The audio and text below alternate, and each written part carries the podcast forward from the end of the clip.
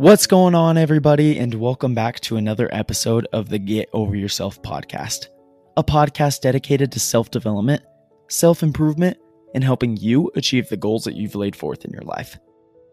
I'm your podcast host, Brandon Davis, and in today's episode, we have a very unique guest who's going to be joining us for today's interview.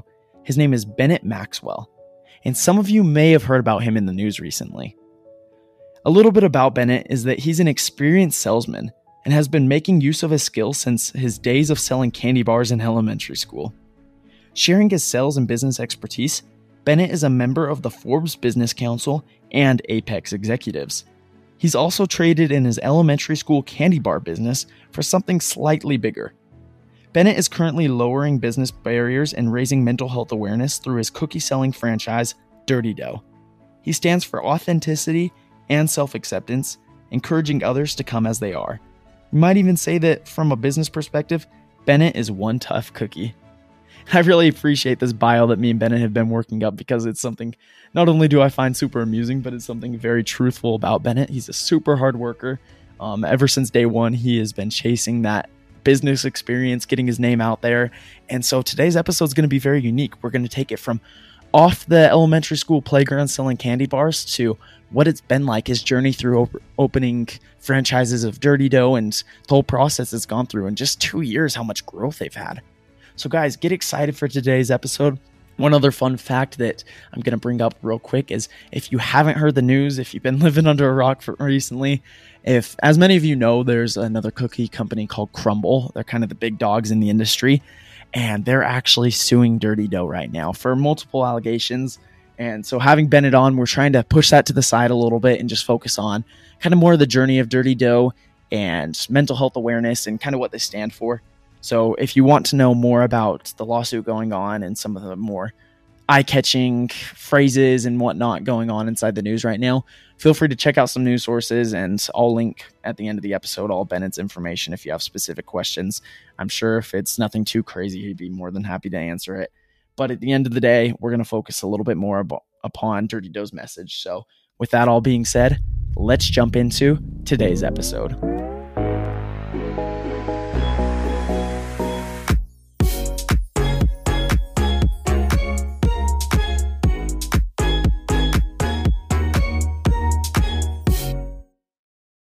So, Bennett, just to kind of get this episode going a little bit and so people can understand a bit more about you as well, what made you want to get into the cookie industry?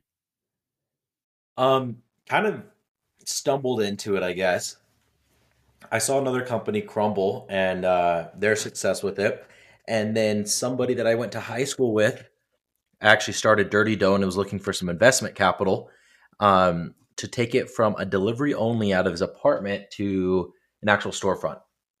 So just because I'd seen what Crumbl was doing and another company called Chip. And I'm like, yeah, this is a similar concept.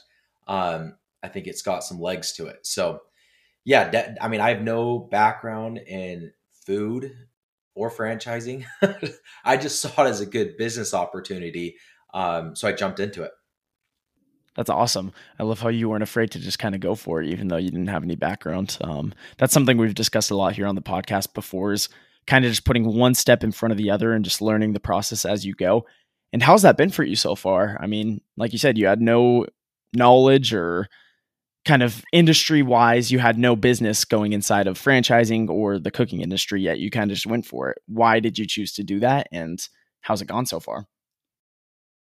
There's really nothing out there that hasn't already been done almost, right? So looking at it like, do I know how to do it? No. But are there humans that exist that know how to do it? You know, yes. Let me go bounce this idea of this concept that I have in my head off of, you know, a hundred people in the industry and that do have food experience in franchising and see what they think of it. And then it slowly developed to, you know, we're going to do this type of cookie shop. Then we're going to centralize the production. Then we're going to do our own logistics as well to ensure, you know, timely um, delivery. Uh, then we're going to order these specialty machines to have a very unique product. We're going to bulk order everything bulk, and it just slowly kind of developed as I as I spoke with people that actually did know what they were doing. Um, so that was kind of my approach. Is like, yeah, I don't I don't know it, but there are people out there that do know it. Let me just lean off of what their thoughts are, what they advise us to do. And then I formulated, you know, kind of the whole model. Like, yes, I did purchase the company. Other than the name Dirty Dough, the branding, the colors, the logo, the recipes, the process, everything has been redone. Um, and then I just started hiring high talent to to run it. So like I'm not the CEO. I have somebody that's been CEO since December. Her name's Jill Summerhays, and uh, she she's already done this twice. She did her own company called Maui Wowi Smoothies and Coffee, ran it for 35 years, and uh, grew it to just under 700 locations. And then she sold it, took another company from zero to 90 in a few years. And, you know, so it's really just finding the people that have already done it. And that's what gives me the confidence to jump into an industry that I know nothing about um, because I'm jumping in and bringing people that do know what they're, you know, do they do know what they're doing. And you know, that brings up a very interesting point as well, because I think that same concept can be applied to many areas of life, whether it's in your case, you're starting a new business, or it could be somebody who's trying to go to the gym who hasn't been to the gym for a long time may know not know proper techniques may not know um, the exact diet they need so they talk to a dietitian. It could be a student going to school and they're trying to get advice and guidance in their life through their professors and their counselors and whatnot so i really like what you're saying there about how you are willing to work hard that's kind of the persona that you give off you're willing to put yourself out there and start this new company even though there's obviously going to be challenges and um, for many people who have watched and listened to the news recently, you've definitely had your fair share of challenges with Dirty Dough. Um, but you're willing to put yourself out there. That's the kind of person you are. And then you bring it back and you say, okay, I recognize that I'm a hard worker. I recognize that I'm willing to put forth my effort. But you're also humble enough to say, okay, I may be willing to work super hard, but at the end of the day, I know nothing about this specific industry. You might be a great business leader. You might be somebody who can kind of rally the troops so to say. But at the end of the day, you needed that advice, you needed that counsel. And so you're humble enough to take it. And what what made you want to start acquiring those different people to help you out in the business? How did you get to the point where you said, "Okay, I'm kind of at the limit of where I can go take this myself, so I'm going to need some help." I mean, right off the bat, I needed help. I mean, I it, it so it was never like I don't need the help. Um, it was just, I guess, how quickly do you get the super high talent? Um, so, like our first hire, I brought in some partners uh, that had some experience. Which, anyways, long story short, I ended up buying them all back out. Um, but you know, bringing on people right off the bat. Then our first like employee, really that we hired outside of that one store, because obviously we are running that that one store that I purchased. Um, she had experience with Mrs. Fields, with Costa Vida, with some other different companies. So once we had her, then we went and started building an advisory board. Um, and we got a really good guy named John Richards as our senior advisor. His company um, was called InfoSpace, and he took that public and it was valued at over $30 billion. Then we got some other high, very high talented um, or highly experienced advisors because basically it's like, hey, look, we have this person that works at Mrs. Fields and Costa Vida, like we have some experience here. And then we got John. And then now, hey, John, now we have Steve Hart, who owns Property Management Inc., who has 480 locations or something, the largest property management franchise in the nation. Right. And then we use that and we said, hey, Jill, can you come on our CEO, look at our advisory board, look at our other employees? And then we went and said, okay, well, now we need a third advisor. Hey, Eric Van Horn, like he's the guy in the franchise space owns the largest franchise podcast, franchise or mastermind group, franchisee mastermind group. Like he's the guy. It's like, hey, Eric, look at our advisory board so far. You know, we have Steve, we have John. Look at our employees, look at our CEO, and it's just kind of an upward spiral. So it's little by little. Um, but that, I mean, that was kind of the process. Is you start somewhere, and then you leverage that hire and that experience to sell more franchises to get uh, higher talent. I mean, we just hired somebody. Uh, I think it's his third week, Romney. He's a killer operations guy. Um, and he was at Domino's for a number of years. He was their director of global operations. Broke the record for you know opening the most corporate stores um, per year, four years in a row. Then he was COO of another brand called Costa Vida. They have over 100 locations, and then he was CEO of a brand called Swig that does cookies and soda. You know, so we're we're always looking for the very top tier talent to really hire where we want to go rather than where we're at right now. I like that concept as well. I mean, you're bringing up a lot of good points. Hire where you go and taking that a step further. You're always looking towards the future on where your company can go. And once again, that obviously can be applied to anyone's life. It can be applied in any aspect, in any form, where people can take where they're at and see kind of a path in front of them and be willing to chase it. And in your case, you are willing to chase it. You're putting in the work for it. You're gathering your team who's going to rally you up, who's going to benefit you in positive ways where they might offer you advice or counsel in areas that you may not know perfectly. And so you take that advice with humility and you go forth and you start creating something that's just amazing.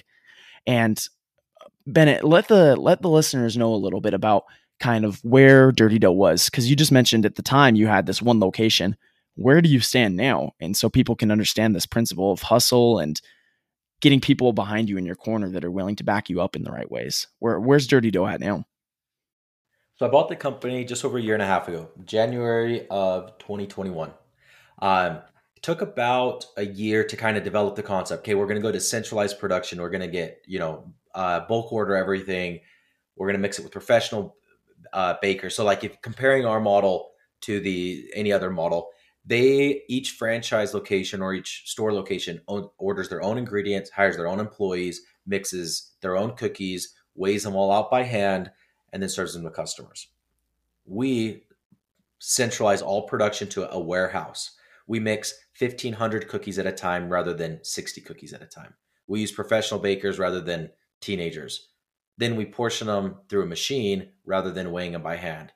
So not only does it increase our quality control while decreasing our cost of goods, but it also gives us a very unique product, right? We get a three layer cookie, which you can only, you know, make with this machine. And we have some other machines coming that make really unique uh, cookies as well. So it took about a year to do that because we franchised in December of 2021. And then since December, we now have five brick and mortar stores open. We have two more opening this week.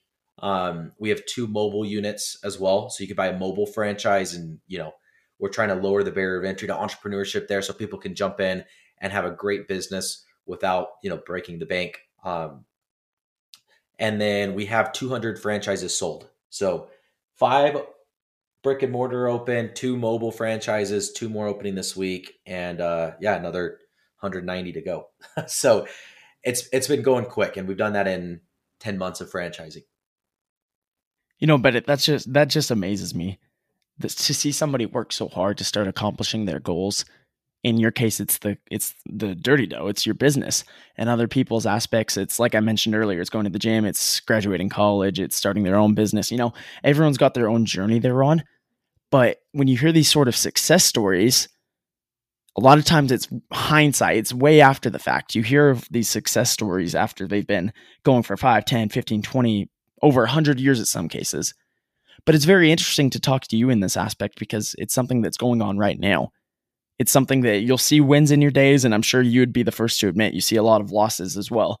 You see kind of the happiness that comes along with, oh my gosh, after a year, we've opened or we franchised out 200 store locations that have been purchased, and we got the mobile units, and we're doing great.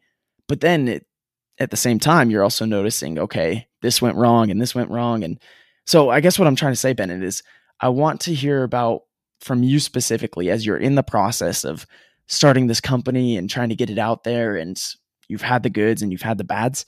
What are some of the failures you've encountered and how have that brought you down and how have you learned from them? Uh, the first failure was, uh, I mean, I guess I want to define a failure as well, right? Because I look at I, I don't know if they're failures because I'm still going. I don't think I failed at them. I think I made mistakes and I learned from them. Um, but I, I, wouldn't say that they're failures. Anyways, the first thing was bringing on partners at a part time basis. When I bought the company, I was running a solar company full time uh, that I'd founded just a year prior. So I was running two businesses at the same time. I ended up selling the solar company a few months after, uh, which was June of last year, and that's really when I dove in first. But the biggest failure or the, the, the first mistake was thinking I could do it part time and thinking my partners could do it part time. Um, and and then we made some. I mean, I'm super quick to hire people, super trusting with anybody who comes my way. I'm like, yeah, come on, jump on, make it happen. You know, I'm like not really vetting it that well, and I and I know that's a weakness. So that's why I have a CEO that does all that for me. So we made some bad hires. Um, and I would again, I'm looking at it and me being like an optimistic person, I'm like, I made some bad hires, but man, was it not worth it still, right? Like that lady that I was mentioning that we hired that worked for Mrs. Fields. Um, she's no longer with us. But like, was it a bad hire? No, it was it like she contributed? We leveraged uh, her name and her experience, and I mean, it, it was still a, a decent experience. But should I have vetted that person more fully and found out that they weren't a great fit for the organization? Probably. You know, could could could have saved a little bit there. Um, some other mistakes. Just uh, founding the company and the entity structures because now we're a logistics company. We're also a food manufacturing company, and uh, there were some tax breaks. And now we are switching our entities to C corps. Um, there's a 12, 1202B um, section in the tax code that if uh, for qualified small businesses, once you sell, as long as you've kept that business in a C corp for five years or more, every single shareholder gets their first $10 million completely tax free. So like right now we're doing that wow. paperwork to, to convert over to C corps, right? And now we have, we're starting that time, that five-year timeline over again. So that was something that I didn't know.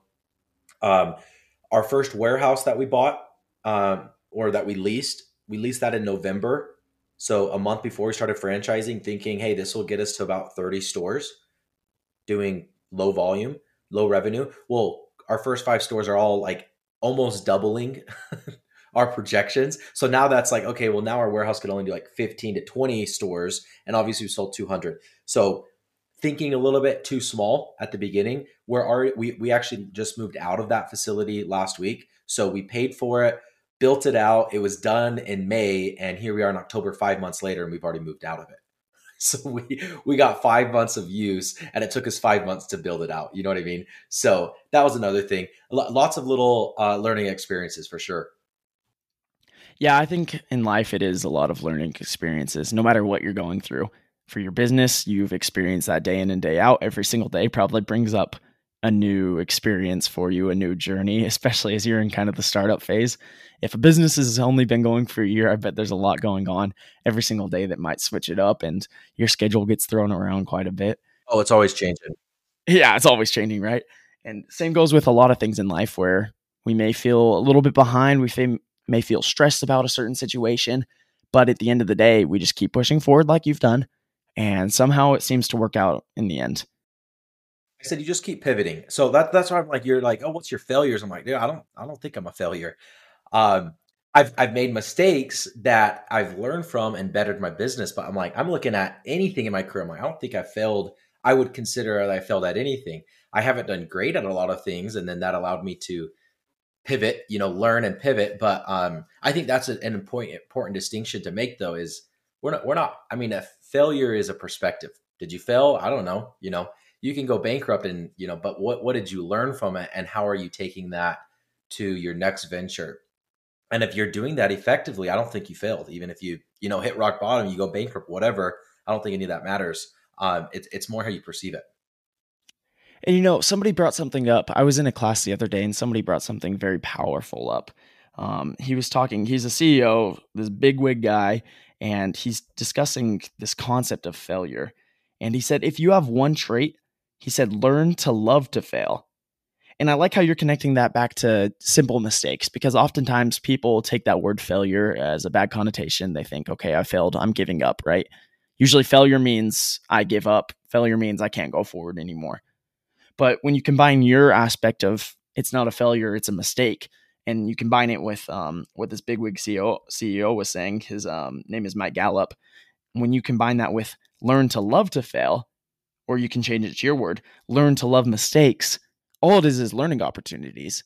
Even though in the moment it might suck it might bring you down it might hold things back to a different level or in your case it might delay things for a couple of weeks or whatever it is you could still just learn from it and grow. 100% i mean that, that that's where it's at is um did you fail? You know so I, I mean i'm googling it right now right failure is the lack of success. Um, and then how do you define success? You know, and I've always looked at it as you, success is if you're progressing, right? If you're learning. So even if, and this comes from my door to door days, I'm knocking doors. You know, you get you get a few FUs in the day, and you're like, oh man, this day freaking sucks. But then you can flip the script and say, wait, wait, why did I get that? How did I approach them? And at what point did they tell me to F off? And how am I going to adjust my approach on the next door? Right. And then once you shift that, then it's all about what did I learn? And you're looking at every experience as how did I better myself? Um, not financially, you know. So I think it actually comes back to how we define success. And I would say success is not determined at all financially. There's a book called Rich Dad Poor Dad. Have you ever heard of that? Oh yeah, I got it right next to my nightstand. I'm looking at go. it right now. okay, so he's got a concept, and I'm hanging on by a thread. I'm in my 20s. I'm 29, um, uh, uh so I'm still in my 20s, but barely. Um, and he talks about the concept of working to learn, not to earn. Right. So you don't focus on the money, you focus on the experience and bettering yourself as a person. So that's how I've always defined success for me. So when I'm like, have I failed? No, I don't think I failed because I have no lack of success because I feel like I've always learned from mistakes. So, anyways, kind of kind of uh playing some tongue twister with you, but that is my that is my belief of you know uh, did you fail? Well, is that a lot of lack of success? What is success? And I don't think we should attach success to a monetary value. I love that because you know, especially in our world, money often is what defines a lot of people's success stories if you got the new car, uh, the fancy car, you got the giant house, you know, you got the girls or the guys all around you that are just beautiful people, you know, that's what people, at least online, perceive success as. It's these people who have built up an empire and have a ton of money, you know? It's the typical story that you'd see in the movies, online, whatever it is. But I appreciate what you're saying because to some people, that's not even close to success. I've, I've interviewed so many people on this podcast at this point and um, I always go back to my friend Junia. So, a little backstory on Junia, real quick for you, Bennett, and anyone in the audience who hasn't heard his story.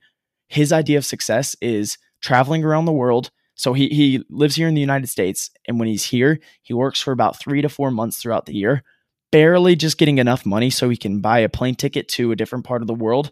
He brings literally everything he owns his um, clothes, his any extra food, like any possessions he owns. He brings it with him in his suitcases he goes to a country, he stays there as long as he financially can, gives everything away to them, flies back home, starts working again, and then goes somewhere else. So his idea of success has nothing to do with his his possessions, his um, time and worth and whatnot with his money. It's all about giving back. And so I appreciate you saying that, Bennett.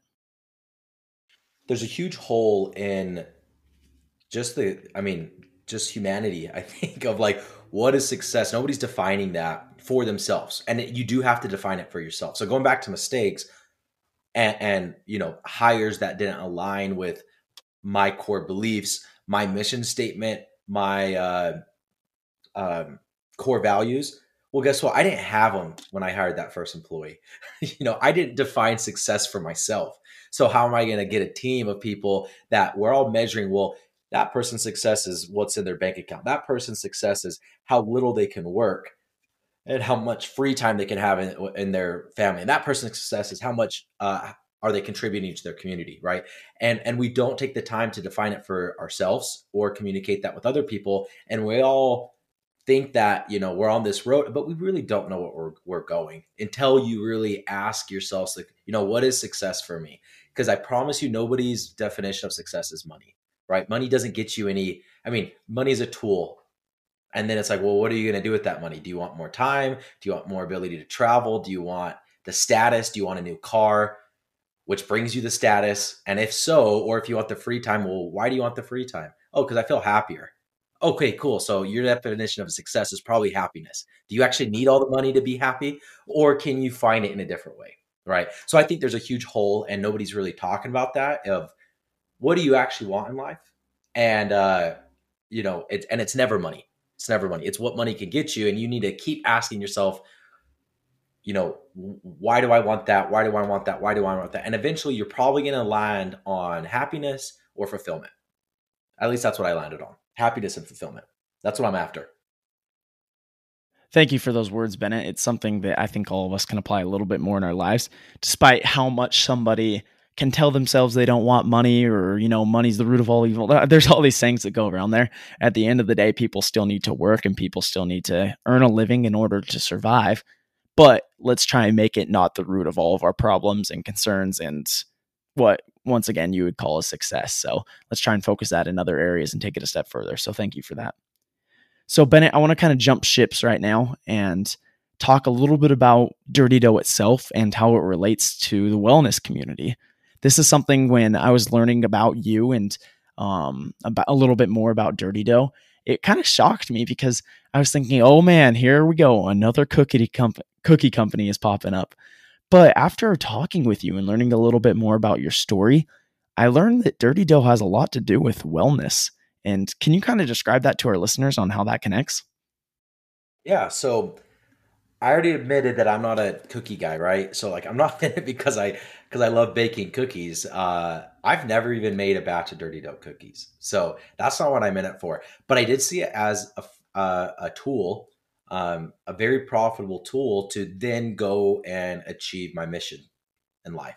And my mission is to find joy and fulfillment um, and then I threw in, you know, now it's the the company's uh, mission statement as well. So it's to find joy and fulfillment despite life's dirtiness in ourselves and others. So the despite life's dirtiness is don't wait for life to be perfect in order to find joy and fulfillment. As entrepreneurs, man, I, I feel like we're all guilty of this, right? Like we're gonna put our heads down, we're gonna work hard um, because one day we're gonna achieve this big goal, and then we're gonna be happy. And then what happens when you achieve that goal? Well, you just go set another. You just want to keep going, right? you just keep going. So it's like that's cool. Do that, but don't do that at the expense of your happiness and your joy and your fulfillment today. So, what can I do with Dirty Dough to make a difference? Right? I'm after fulfillment. I don't feel fulfilled by just having money. That doesn't that doesn't satisfy my need. Um, I feel fulfilled by contributing something larger than myself. So, very big into uh, purpose-based businesses. We'll never do a business that doesn't have a greater purpose. What could we do with Dirty Dough? Well, I have daughters and there's a mental health crisis going on. The statistics show that my daughters are 189% more likely to be hospitalized due to self harm than they were before social media came out. Like that's just the stats. That's between 9 and 14 year old girls. That's crazy. Okay, so why is that happening? Well, I'm comparing myself to your perfect life. You know, your perfect life on Instagram compared to my normal imperfect life. And I feel bad about myself because I'm not where I think that you are. Um, so there's the big disconnect from what's real and what's posted online. Now you look at our, our main competition, Crumbl, and they embody that. They embody the Instagram per, uh, cookie, right? It has to look perfect. So we went the exact opposite. We said it's not about the frostings on the top. It's not about if it looks good. It's about what's on the inside right? Life is messy, life is dirty, but it can but it still tastes good, right? These cookies are supposed to be a little ugly, you know, but they still taste good. So we do these multi-layered cookies. We're the only ones in the world that do it. We do a three-layer cookie. You look at a cookie, it's peanut butter on the outside, uh, it's a chocolate dough in the middle, and in the very center, it's hot fudge.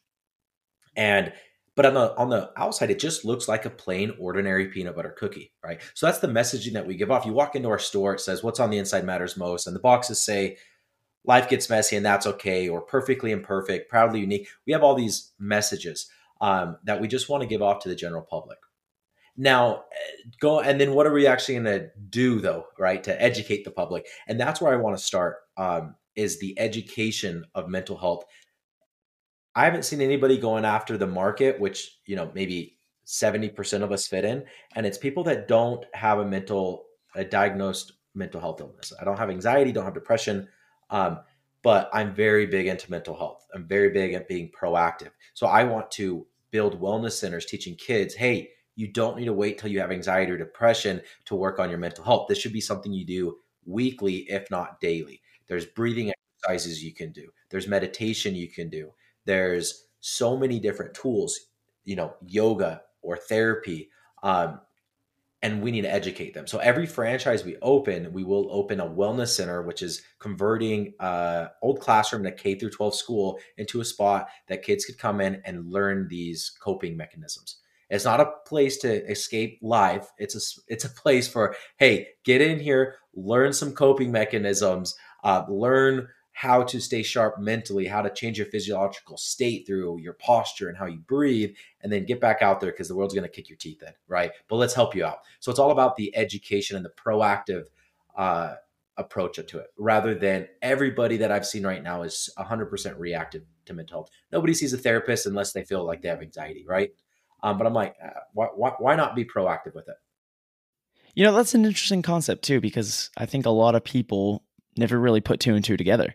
I mean, obviously, the state of mental health, especially here in the United States, um, you know, you hear of places like Japan or South Korea or a couple of these just countries that are on the same aspect where they just work super, super hard like we do here in the United States. And, you know, as I'm hearing you say this, it's something that I'm kind of picturing in my own life. Um, like you mentioned, I don't, luckily, and thank God for this, I, I don't suffer from depression or um, any crazy forms of anxiety or anything like that. But who knows? Like, I mean, most of the people who do go through those different stages in their lives and these diseases and things that just drag them down, it's something that doesn't just happen overnight. It's a slow and progressive state. And so when you bring that up, I'm sitting here nodding my head and thinking, yeah, like these wellness centers, this could be something really impactful. Teach kids before something crazy happens. So when and if it does, they can be ready for it. So, w- what kind of made you want to get into this space, and how did you connect it back to cookies to begin with?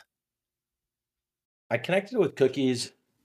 So the, the company was already named Dirty Dough, and then I heard an employee say, "Dirty," like telling a customer when I just happened to be in the store.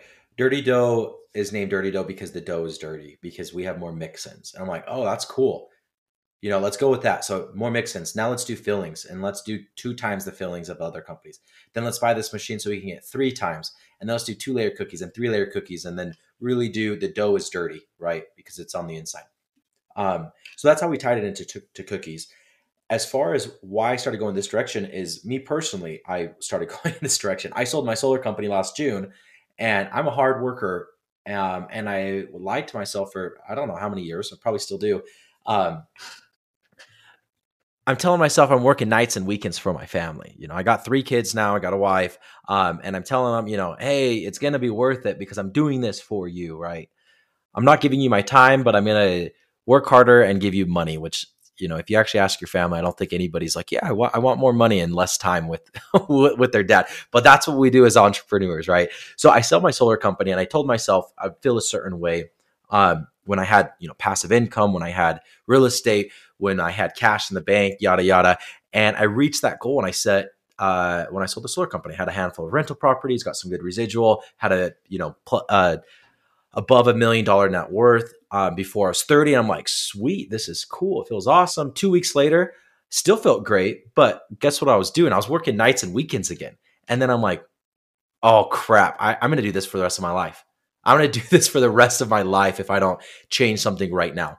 So it wasn't because I had a depressive episode or anxiety or anything. It was, I need to figure out why what I say doesn't match with my actions. You know, so I started seeing a therapist and I've been seeing a therapist for since then, right? Since June of last year. And man, it's been great. You go talk to somebody and figure out and dive into your psyche. There's nothing more interesting to me about that, especially if I'm focused on happiness and fulfillment. That's all in your mind, right? It's it's all how you perceive life and how are you going to change that better or quicker, more effective than working on your mental health with one of those being, you know, a traditional therapist. So I do that. I do yoga a few times a week as well. I do a lot of guided meditation. I use an app called Waking Up, amazing app. Um, anyways, I, I, I'm just really loving that personal journey that I'm going through, and I would like other people to experience it as well. That's so cool that you want others to experience it as well, Bennett, because a lot of times we'll go through our own stages. You know, you, I, I really can understand where you're coming from because I'm, I'm that type of person as well who's ready to chase their dreams. They're working super hard. But then as soon as you kind of check off one of the boxes, you think, well, I did it. All right, on to the next thing. You know, sometimes you forget to appreciate it. And I think many, many, many people deal with that inside of their lives once again, I keep going back to this example, but it's one of the easiest for people to understand because it's something every single person deals with. It's that fitness journey, right?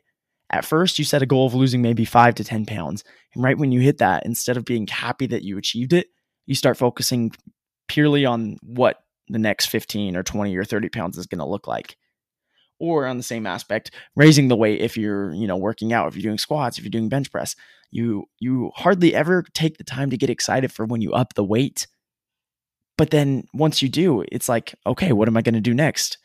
And although that I truly believe that's a good principle inherently, sometimes you got to sit back and you got to look at your successes. So in your case, you recognized after a couple weeks, luckily, okay, I kind of hit my goal of being financially independent when I'm 30, but now I'm kind of going back into the same patterns that I thought I would be able to lose once I hit this goal. But you kind of trained yourself to just keep pushing and pushing and pushing. You know, it goes back to something you said at the very beginning, or when I was mentioning a little bit about you reading your bio there. Um, you've been a hustler since day one. I mean, back in elementary school, you're selling candy bars. So how how did you make this transition to okay, I'm working super hard, I'm financially independent, but now I'm going to take a little bit more time for my family and for my mental health.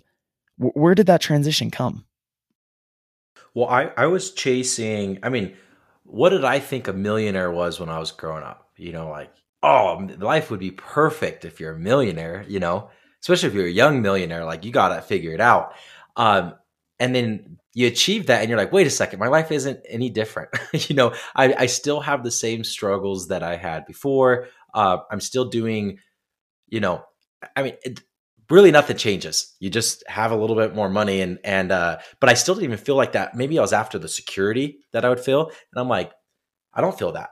you know, people feel more security with, um, you know five thousand dollars in their bank than I do with uh, several hundred thousand dollars in the bank. So it's like, okay, well, again, how can I trace that? I could trace that back to my mind, and I'm going to go figure out how to fix my mind um, to be able to enjoy more. You know, have more happiness and have more joy, and then analyzing what gives me that. Well, it's my family. So here, here's like the whole loop that I went through. I need money because money equals um, time freedom. Time freedom equals vacation time.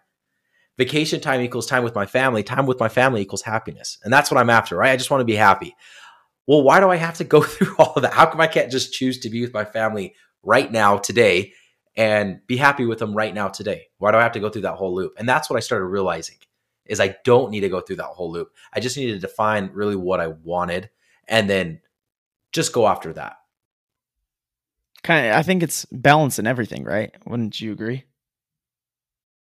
Yeah i mean yeah de- definitely balance everything um and, and i think yeah you, we we have to know what we're actually after or else that's when you get unbalanced right? If, if we're if we're after um success you know worldly success money without knowing what that's going to actually bring to us you know you really need to define and get clear on that so, Bennett, as we're kind of closing out today's episode, we're reaching upon that time. Um, something I love doing with all my guests on the Get Over Yourself podcast is asking them this question right at the end. So, here it is for you. Bennett, if you had the entire world listening to you right at this moment, what advice would you give them and why would that be?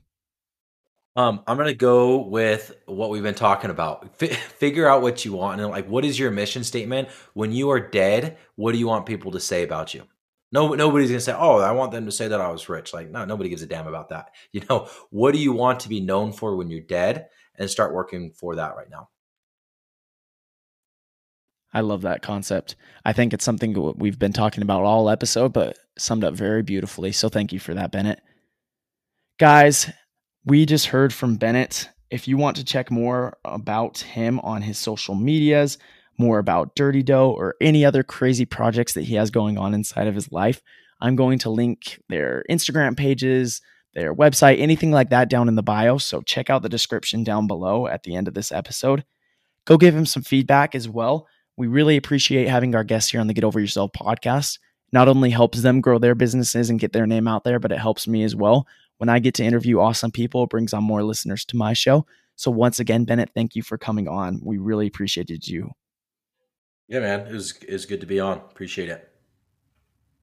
So, guys, once again, make sure to go check out Bennett and all of his action going on over at Dirty Dough. That'll all be in the description down below. If you found this episode impactful in any way, make sure to send it to somebody who you think could benefit from hearing it. And at the end of the day, just remember it'll all be okay.